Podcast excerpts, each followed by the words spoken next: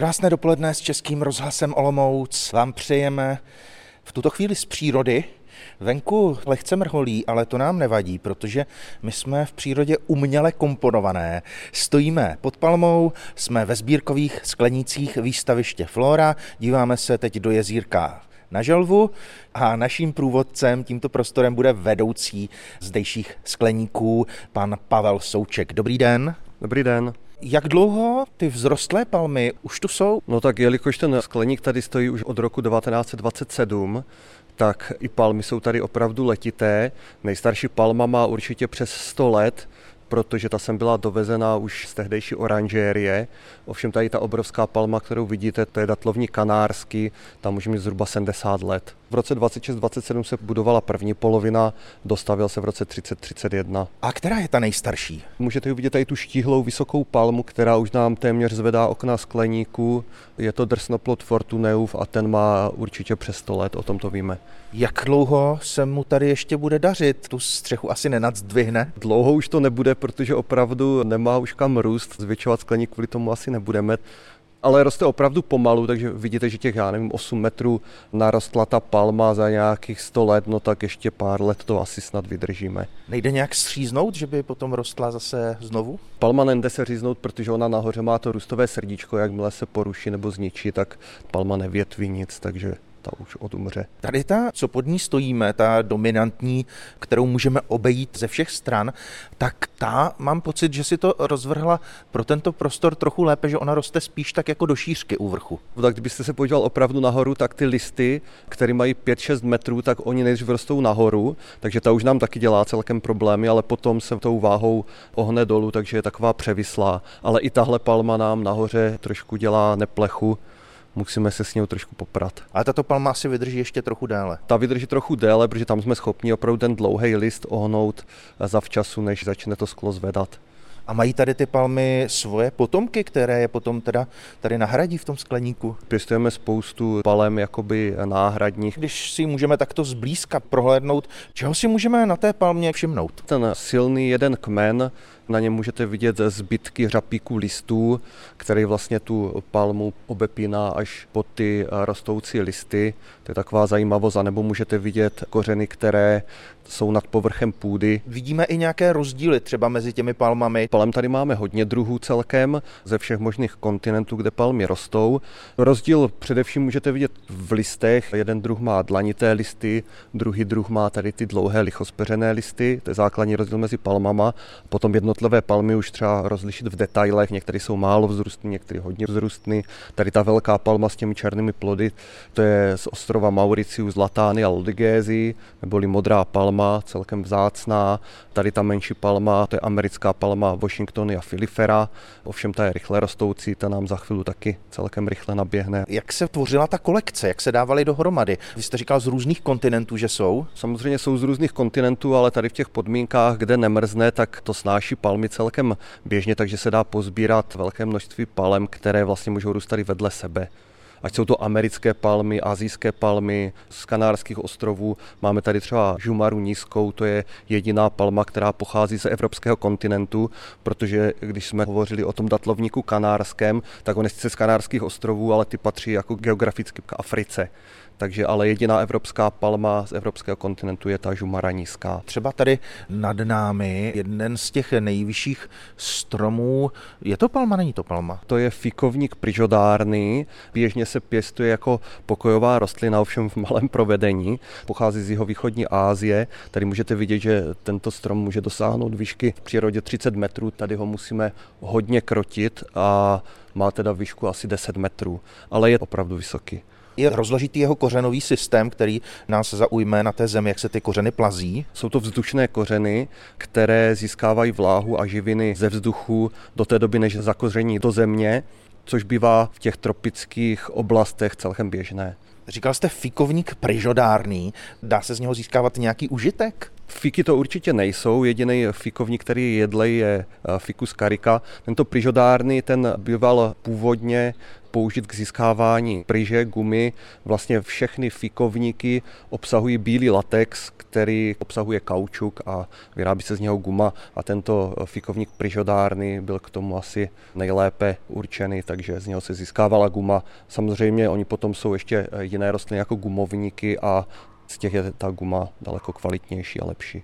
Když je tak vzrostlý, jak je starý tady ten strom? To nevíme, já bych to typil tak na 60 let, ale jisté to není, protože veškeré záznamy, které tady byly, tak buď zhořely při požáru kdysi. Záznamy, které zůstaly, tak zmizely potom při povodních v roce 97. Tady stojíme u toho želvýho jezírka. Jedna želva je úplně nehybná, s hlavou vzhůru, druhá oplouvá okrouhlý prostor jezírka, třetí má trochu hlavu zastrčenou a také stojí na kameni, což nás vede k tomu, že nejen kytky tu máte, ale máte tu těch zvířat trochu více. Naproti vidíme drobné, velice vybarvené malé ptáčky, kteří tu tak nesměle cvrlikají. To je samozřejmě především pro ty nejmladší, protože ne všechny zaujímají jenom rostliny, takže tu máme tady ty drobné ptáčky, potom dál můžete vidět nějaké druhy papoušku a samozřejmě v teráriích, akváriích i nějaké plazy a ryby. Krokodil je tady? Krokodil je tady taky. Je to Ten je velkou atrakcí. To je velká atrakce, to je kajman brýlový. Když přicházíme ke kajmanovi, tak vidíme nejdřív velkou černou rybu, malou oranžovou, plovoucí další želvy a nehybného. Řekl bych, i najedeného kajmana je takový rozpláclý s velkým břichem na tom kameni teďka odpočívá. On většinou aktivní spíše úplně po ránu, když tady nejsou návštěvníci, tak si vlastně v té vodě plave, ale potom si vyleze tamhle na souš a a takhle leží. Spousta lidí ani buď si ho nevšimne, nebo ani nepozná, že je živý, se ptají, jestli to je nějaká jako umělá atrakce. Člověka napadne, jestli není nebezpečný ostatním obyvatelům tady toho terária? Není, není. Je tady moře led a nikdy neměl žádný konflikt. Velká černá ryba piraňa rostlinožravá. Dále tady spí ještěr ve vedlejším teráriu. Už teď otevřel oko. Ano, to je letitá samice leguána zeleného, proto ona dost často odpočívá, ale i ten leguán se většinou málo hýbe, ale toto je opravdu už takový starší kousek, takže tady dole jenom polehává. Pokud se podíváte tady nahoru, tam je potom mladší leguán pestřejší, s kterým zkoušíme, jestli tady dokážou žít spolu. Ten je o dost menší než ta samice, i štíhlejší. Dále terárium, kde nic nevidím. Tady pod kamenem se schovává varan stepní, ten plas velice rád odpočívá v teple, takže leží tamhle schovaný pod kamenem. Přicházíme k hadovi, který je tu smotaný přes sklo, se můžeme podívat velmi zblízka do očí. To je krajta Kobercová, tu jsme získali loni od jednoho chovatele, má téměř 2,5 metru, takže opravdu pěkný kousek. Dále terárium také s nějakým zvířetem, které se skrývá a které asi bych musel hledat. Ano, toho musíte hledat, to je noční tvor, gekon obrovský. Někde schovaný bývá, on je opravdu pěkně vybarvený, ale hodně nenápadný. Teďka ho taky nemůžu. Většinou bývá tady nalepený. Jo, teďka je opravdu extrémně vzadu schovaný nahoře, vidíte? Ano, ano, ano. S těmi červenými tečkami. Dneska je vidět opravdu málo, většinou jde najít bez problému. Dneska to bylo trošku problematické. Je ho trochu podobný barevně těm kamenům a skrývá se v horní části. Čím se živí? Je to predátor? Ano, je to predátor, živí se drobným hmyzem, pavouky a obratlovci. Proto je asi pro něj dobré, když se dokáže takto skrýt.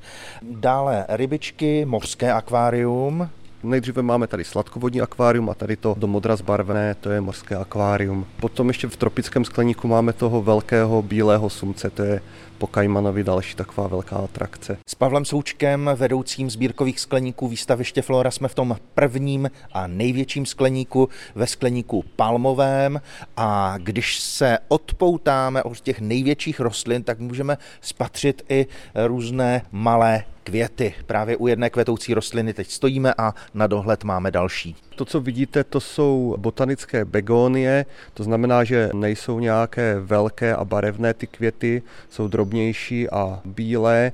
Dál, co tu můžete vidět hnedka u vchodu, tak je pro návštěvníky velice zajímavý plodicí kávovník. A nad námi růžové květy na nějaké svislé rostlině. To je popinavá rostlina Bougainvillea, má takové růžové listeny, nejsou to květy, ale barevné listeny. Ještě je celkem brzo, takže zatím není tak moc barevná, je jich teprve pár těch listenů barevných není vidět. Posloucháte pořád přímo z místa Českého rozhlasu Olomouc.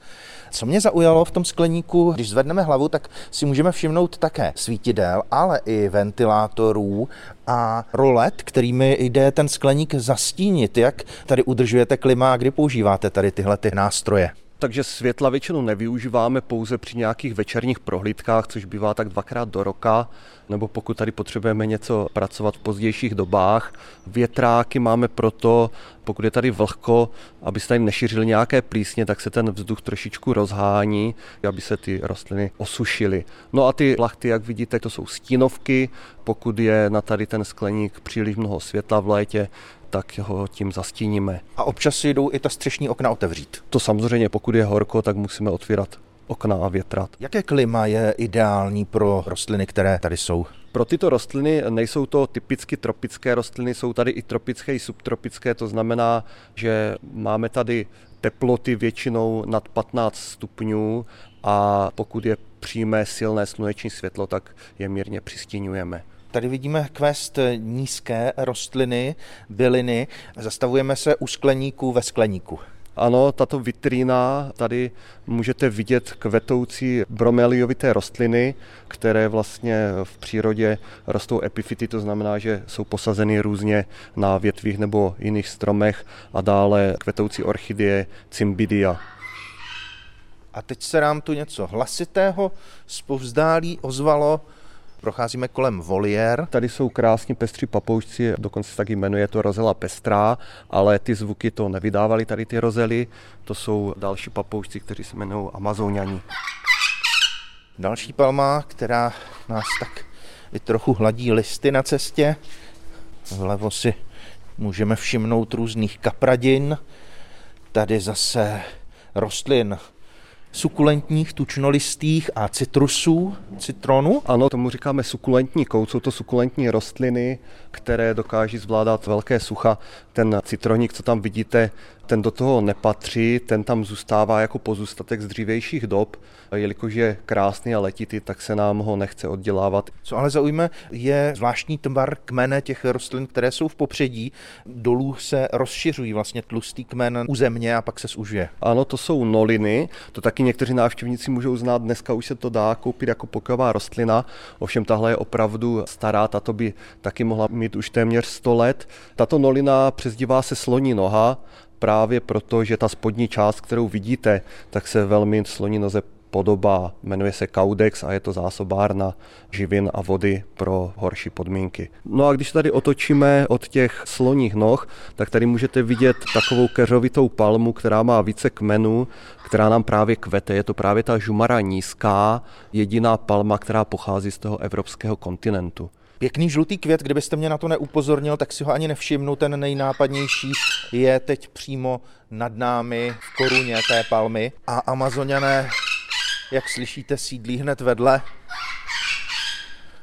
My se od nich zase trochu vzdálíme a přejdeme k výrazně kvetoucí oranžové kytce. Vidíme tu před sebou kytku, která připomíná jakoby zobák ptáka, s oranžovou chocholkou. Strelicie známe ji vlastně i z květinářství. Ano, tuto rostlinu můžete znát právě z květinářství jako takovou luxusnější řezanou květinu strelici královskou. Je to vlastně jihoafrická rostlina, která roste na slunných stanovištích podél řek nebo podél pobřeží v křovinách. Tato rostlina, jak vidíte, opravdu je nádherná. Ze stvolu tady do pravého úhlu vyčnívá takový člunek, z kterého nahoru pomalu odkvitají jednotlivé květy, kterých může být jedna až šest. Poznáte to podle toho, že vlastně ten nejmladší modrý květ je takový nejzářivější, ty starší potom usychají. Co je na ní zvláštního, je způsob jejího opilení. V Jižní Africe to opilují malinci ptáčci z rodu strdimilovitých. U nás samozřejmě tito ptáci nežijí, tak my pokud chceme semena, což jsme letos poprvé vyzkoušeli, tak jsme si je opilili sami.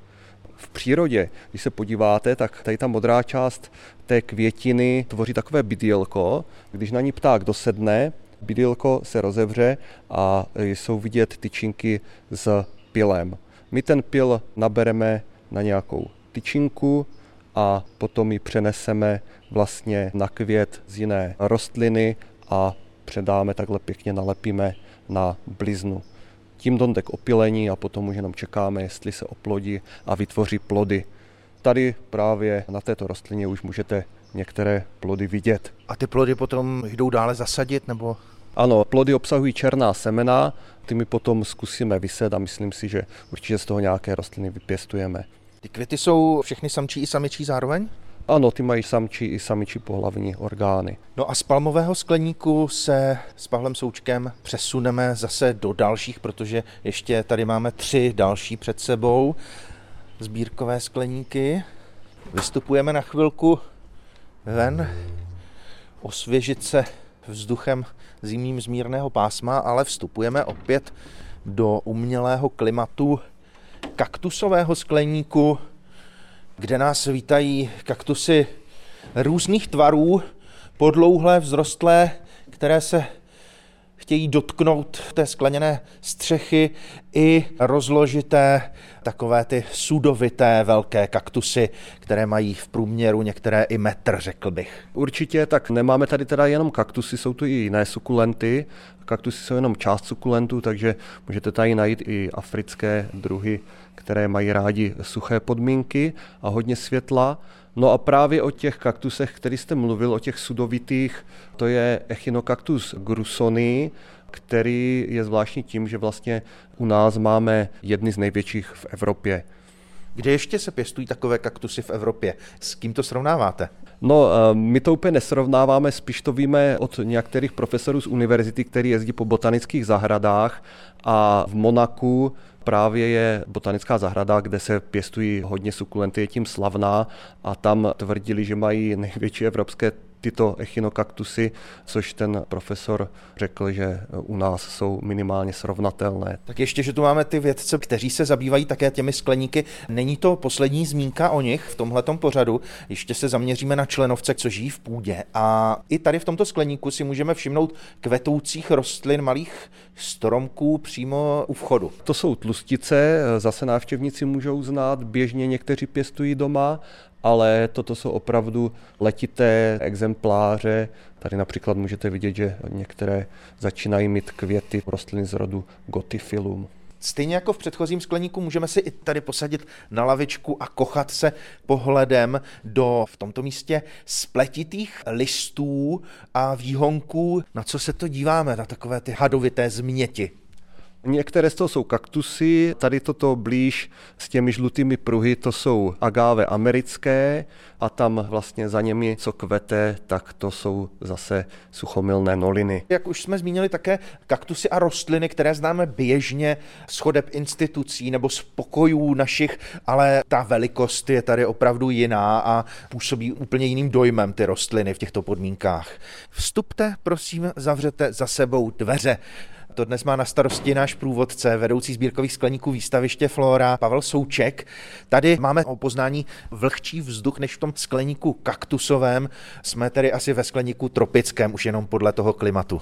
Ano, je tady vyšší vlhkost, je tady taky vyšší teplota a tady, jak můžete vidět, se v létě opravdu musí stínovat, protože tropické rostliny na přímé sluneční záření nejsou zvyklé. Také tu cítíme víc vůně těch rostlin ve vzduchu díky tomu teplu a vlhkosti. Stojíme teď u jezírka a když se skloníme nad hladinou, vidíme velké zvíře bílé, které se vůbec nehýbá. Je to oblíbené místo toho sumce. Odpočívá většinou tady, skryt? Ano, on, když sem přijdou návštěvníci, tak ho většinou nevidí, musí si ho v tom prvním jezírku najít. Buď leží tady na té straně, je tady takový chráněný před těmi návštěvníky, anebo tam vzadu. Ovšem, když si člověk chce ho najít, tak ho najde. Jak je dlouhý? Když jsme ho měřili naposledy, což už je pár let, tak měl 154 cm. Teď jdeme přes můstek nad jezírkem, prodíráme se mezi listy a Přicházíme k rozkvetlé zahrádce za sklem. Vidíme červené, fialové květy oranžové. Tady opět můžete v této vitrině vidět některé kvetoucí broméliovité rostliny. Tady ty eh, menší nahoře, to jsou tylancie, dále, co tu nyní kvete, tak tam v rohu můžete vidět orchidej krásně kvetoucí vandu, nebo například tady dole další orchideje střevičníky krásně v plném květu. O těch tylancích a bromeliovitých rostlinách je známé, že oni si berou vodu z prostředí pomocí listů, nemají kořenový systém, ale zaujalo mě, že i ty orchideje jsou zavěšeny ve vzduchu a jejich kořeny vlastně tady máme odhalené, můžeme si je prohlédnout. Ano, to jsou zase ty vzdušné kořeny, kterými dokáže ta orchidej, která roste zase epifiticky na jiných rostlinách, si brát vodu a živiny z prostředí. Přicházíme v tropickém skleníku k dalšímu jezírku, můžeme si všimnout drobných oranžových rybiček a je to skleník, kde rozkvétá ten velký leknín jednou za čas. Pamatuju si, že v létě posledně jsem ho tu viděl rozkvetlý. To mluvíte o Viktorii Královské, největším leknínu na světě. I když to je víceletá rostlina ve své domovině, tak v České republice se vždycky pěstuje jako jednoletá, to znamená, že ji na jaře musíme vyset a někdy na začátku května ji teprve vysazujeme sem do záhonu a proto ji vidíte v červnu, červenci, srpnu kvést. A jsou tu i další rostliny závěsné, které visí nad vodní hladinou? Ano, tak to jsou parožnatky, jsou to vlastně kapradiny, které rostou zase tady tím epifitickým způsobem. A kdy nejlépe ucítíme odér takové té rostliny, která láká hmyz pachem hníjícího masa? To mluvíte o zmijovci, tak to si ještě chvíli počkáme, protože momentálně jsou ve stavu podzemní hlízy. Musíme počkat, až vyraší, vykvete, potom vyroste list. Já si myslím, že tak v květnu. Když jsem byl před lety v tomto skleníku na konci února, tak tu plodili i banány. Co dnes? Tentokrát tady taky plodí, ale jak můžete vidět opravdu v malé míře. Letos se nám úplně nezadařilo, krásně zakvetl, ale banány tady, pokud se koukám správně, vidím pouze dva. To jsou úplně miniaturní banánky, rozdíl v chuti oproti těm běžným, které se ženeme v obchodě? Jsou miniaturní, oni ještě samozřejmě narostou, zežloutnou, ale je to stejná odrůda Cavendish, takže je dost podobná. Samozřejmě pokud sklidíte ty banány čerstvé ze stromu, tak chutnají o trochu lépe než ty, co se dováží z Ameriky. A kdy budou hotové? Počítám tak za dva měsíce, za tři. Vidíme tu i rýži, dokonce kolem ty lancí vysících tady procházíme. Vycházíme z tropického skleníku a ze sbírkových skleníků výstaviště Flora jsme se v pořadu přímo z místa Českého rozhlasu Olomouc přesunuli do Olomouce Holice, do vědeckých pracovišť na katedru ekologie Přírodovědecké fakulty Univerzity Palackého, do kanceláře pana docenta Ivana Hadriana Tufa. Dobrý den. Dobrý den. My jsme se sem přesunuli z těch skleníků protože vy jste se tam pohyboval v tom prostředí a vy jste tam něco našel zajímavého v půdě. Kdy a co to bylo? Bylo to už před nějakým časem. Zajímali mě suchozemští stejnonožci nebo listínky a svinky a zajímali mě stonožky.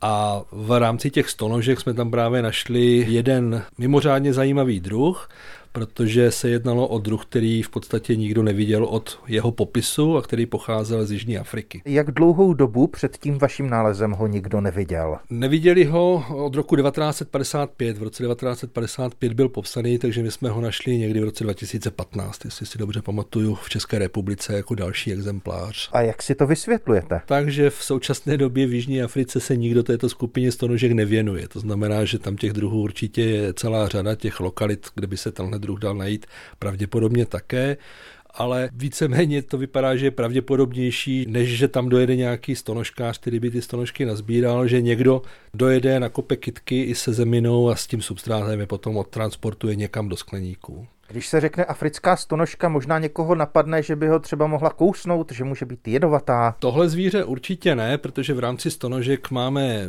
čtyři takové velké skupiny a tady ta naše, kterou jsme našli, patří mezi zemivky, které jsou poměrně drobné, jsou to zvířata přizpůsobená opravdu na život v půdě, či jsou takové níťovitě protáhlé, tenké, s mnoha nožičkami a těmi svými forcipulami, těmi kusadlovými nožky opravdu nedokážou prokousnout lidskou kůži. Takže tohle zvíře zrovna mělo méně než 2 cm, myslím. Jak dlouho už jste v těch sklenicích nebyl zkoumat půdu? Pokud se nepletu, tak takových 5-6 let jsme tam nebyli. Máme prostě spoustu dalších zajímavých směrů výzkumu. Ale skleníky jsou obecně zajímavé a vždycky, když se objeví příležitost ujmout se nějakého materiálu ze skleníku, tak to velmi rád využijí, protože ty možnosti tam najít nějaké zajímavé druhy, které jsme dosud ještě neznali, tam jsou vždycky. Jakou vůbec tito živočichové mají v těch podmínkách toho skleníku možnost přežít? To je právě velmi zajímavá otázka, protože když sleduju tu literaturu o skleníkových stonožkách a dalších druzích se skupin, které mě zajímají, tak jde vidět, že v podstatě se často objeví nějaký druh v Evropě a pak se začne objevovat v různých dalších zemích, tak jak se šíří s těmi skleníkovými rostlinami. Čili my samozřejmě nevíme, jestli ta naše stonožka k nám připutovala přímo z Afriky, anebo prostě přišla přes nějaké skleníky třeba v Holandsku, kde si ji zatím nikdo nevšiml a ta akvizice těch rostlin nebyla od někud dodinut než z Afriky. Obecně se jedná o druhy, které jsou predisponované k tomu šíření, to znamená, že jsou schopny přežívat v malém množství půdy, jsou schopny potom teda přežívat v těch umělých podmínkách, kde je ta dostatečná zálivka, kde je tam dostatečně vysoká teplota a zároveň dobře zvládají, anebo třeba nezvládají, to se samozřejmě neví podle toho, jak se uchytí, přežívání v nízkých populacích. To znamená, třeba zrovna u tohohle druhu jsme spekulovali, že by mohl být partenogenetický, čili že se rozmnožují samice bez potřeby pářit se se samci. V rámci stonožek jsme v podstatě ve sklenicích v České republice našli tři nové druhy pro republiku, třeba v těch posledních deseti letech. V rámci suchozemských stejnonožců s kolegou jsme našli dva nové druhy pro Slovensko v Košicích ve sklenicích. Váš doktorant tam hledal pavouky? Případů, kdy se zachytili třeba velcí jako v importovaných kytkách, nebo dokonce i v ovoci, jako stropů. Těch je celá řada. I ty velké stonožky, kdy skolopendry, které občas vylezou někde z banánů a podobně, tak jako ty se k nám dostanou, ale ty nezapočítáváme, pokud se teda zachytí někde ve skladu s ovocem nebo zeleninou. Je možné, že potom tady takové druhy třeba z domácní a žijí i mimo ty skleníky? Určitě to je možné u druhů, které nepochází vysloveně stropů. Jeden druh mnohonožky se jmenuje plochule skleníková, Oxidus gracilis, která pochází z Japonska a rozšířila se po velké části světa právě díky tomu, že se jakoby vozily kitky. To znamená, že s těma kitkama. Ale v současnosti je to zvíře, které třeba v Olomouci jsme našli už i mimo skleníky. Těch nálezů v republice je poměrně málo, kdy se nachází mimo skleníky. Ve sklenicích je docela běžná ale zároveň třeba vím, když jsem dohledával, jaké jsou nejsevernější nálezy mnohonožek, takže se vyskytuje třeba i mimo skleníky v Norsku, v takových zeměpisných šířkách, kde už ta původní fauna je prakticky nulová. To znamená, že to jsou zvířata, která jakoby v těch sklenicích najdeme běžně, mají potenciál utéct do přírody, ale samozřejmě, jestli to bude úspěšný exodus nebo ne, to už potom záleží na spoustě dalších okolností. Předpokládám, že to může těm rostlinám prospívat tak jako třeba dešťovky, když prokypřují půdu. V rámci těch skupin, které studuju já, to znamená suchozemští stejnonožci a stonožky, případně teda mnohonožky, tak tam nejsou žádní škůdci, kteří by nějakým zásadním způsobem ty kytky likvidovali. Stejnonožci a mnohonožky jsou saprofágové, to znamená, že se živí tou rozkládající se organickou hmotou a těmi bakteriemi, které rozkládají to mrtvé listí. Stonožky jsou predátoři. U některých mnohonožek se občas uvádí, že když se přemnoží, tak mohou poškodit třeba výsadbu čerstvou nebo kořenové vlášení, ale to jsou poměrně vzácné případy jako a netýká se to tady těch skleníkových druhů. Může se tedy stát, že se něco takového dostane k nám i domů do květináče tím, že si koupíme exotickou kitku? Ano, tohle jsou poměrně běžné doklady. Vím, že takhle jako kolují po internetu fotky na těch různých eh, speciálních forech. Koupili jsme si palmu, donesli jsme ji domů, zalili jsme ji a vylezli z toho mnohonožky nebo stonožky, takže takovýchhle záchytů je ve střední Evropě prakticky desítky asi jako každý rok. Jsou i potom odborníci, kteří se baví tím, že objíždí ty sklady s těmi tropickými, subtropickými rostlinami a zkouší tam přímo dohledávat a sbírat. Může se to stát naprosto běžně. Říká docent Ivan Hadrian Tuf na katedře ekologie Přírodovědecké fakulty Univerzity Palackého v Olomouci a my se vrátíme do sbírkových skleníků v pořadu přímo z místa Českého rozhlasu Olomouc.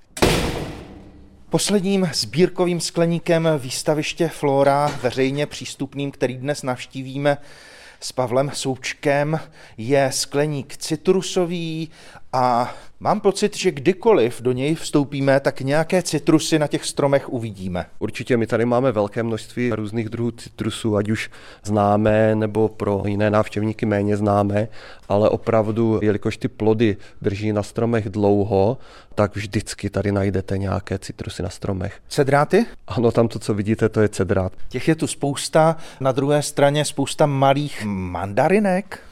Ano, toto jsou mandarinky, ovšem tady, jak můžete vidět, toto už jsou opravdu staré plody, stále drží na stromech. Za chvíli budou tyto stromy všechny kvést, ale plody udrží ještě dlouho, ty loňské.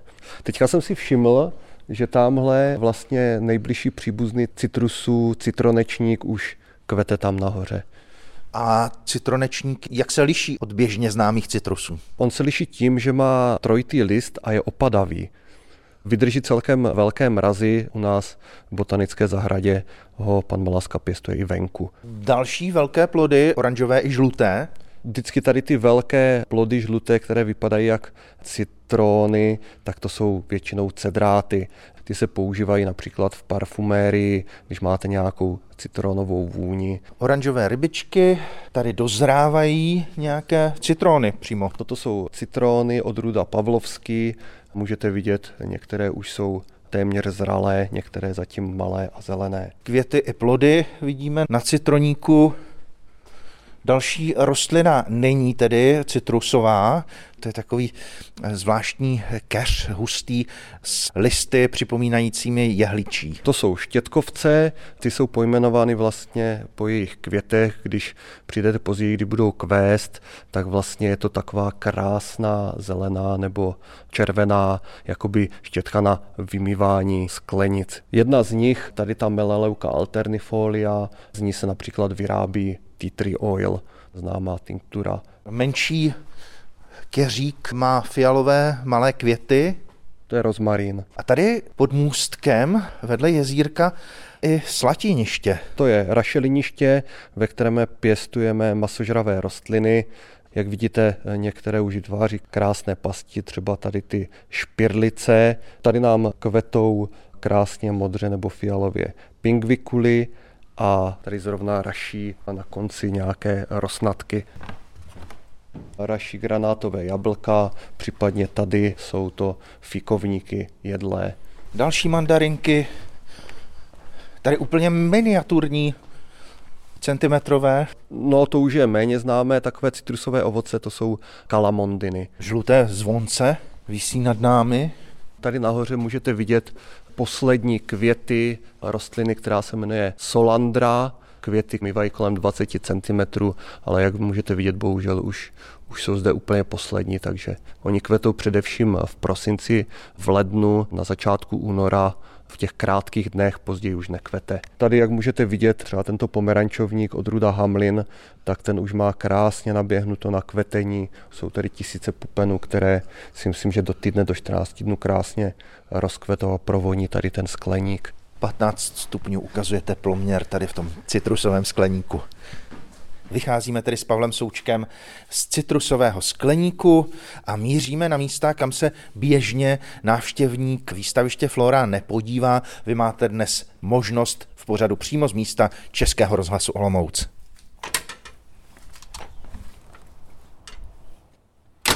Pro mě to bylo vždycky tajemné místo, střecha, nad kterou jsem viděl, že skákají pávy z druhé strany vlastně tady toho objektu. Asi se tu skrývají před lidmi, když potřebují. Je jich tu hodně v tom nádvoří? Teďka to nevím přesně, ale myslím si, že jich je tady 16. Oni mají tady takovou zónu, kde se můžou kdykoliv schovat a kde mají krmení a vodu.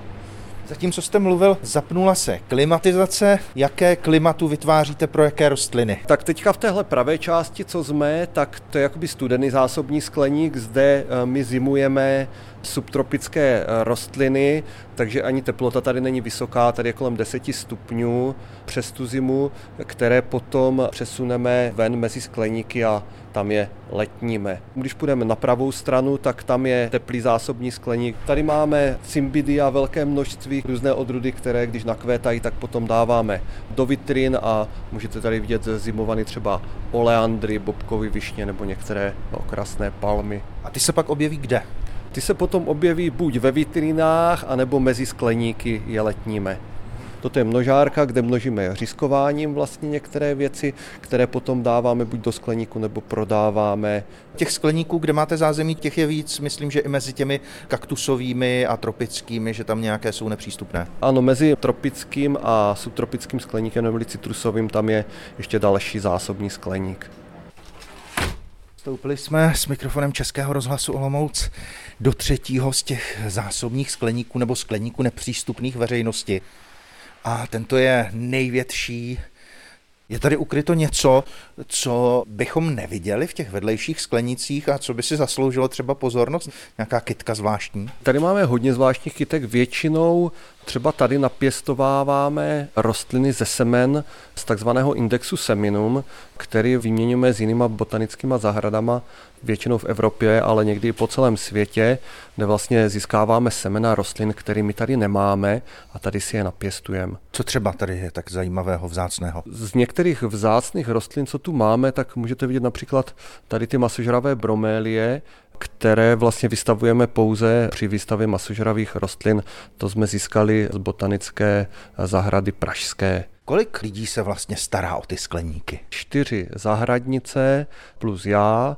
Evidujete počet lidí, kteří navštíví skleníky?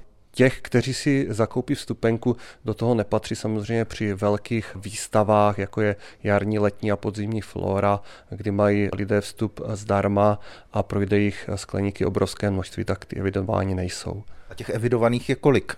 V loňském roce jich bylo téměř 13 tisíc. Když sem vstoupím třeba v době, kdy tu nejsou davy, tak jak dlouho tu můžu být? Tak můžete tady být neomezeně dlouho v otvírací dobu, ale určitě hodinu, dvě na ty skleníky je dobré si vytyčit, aby to člověk v klidu prošel a užil si to.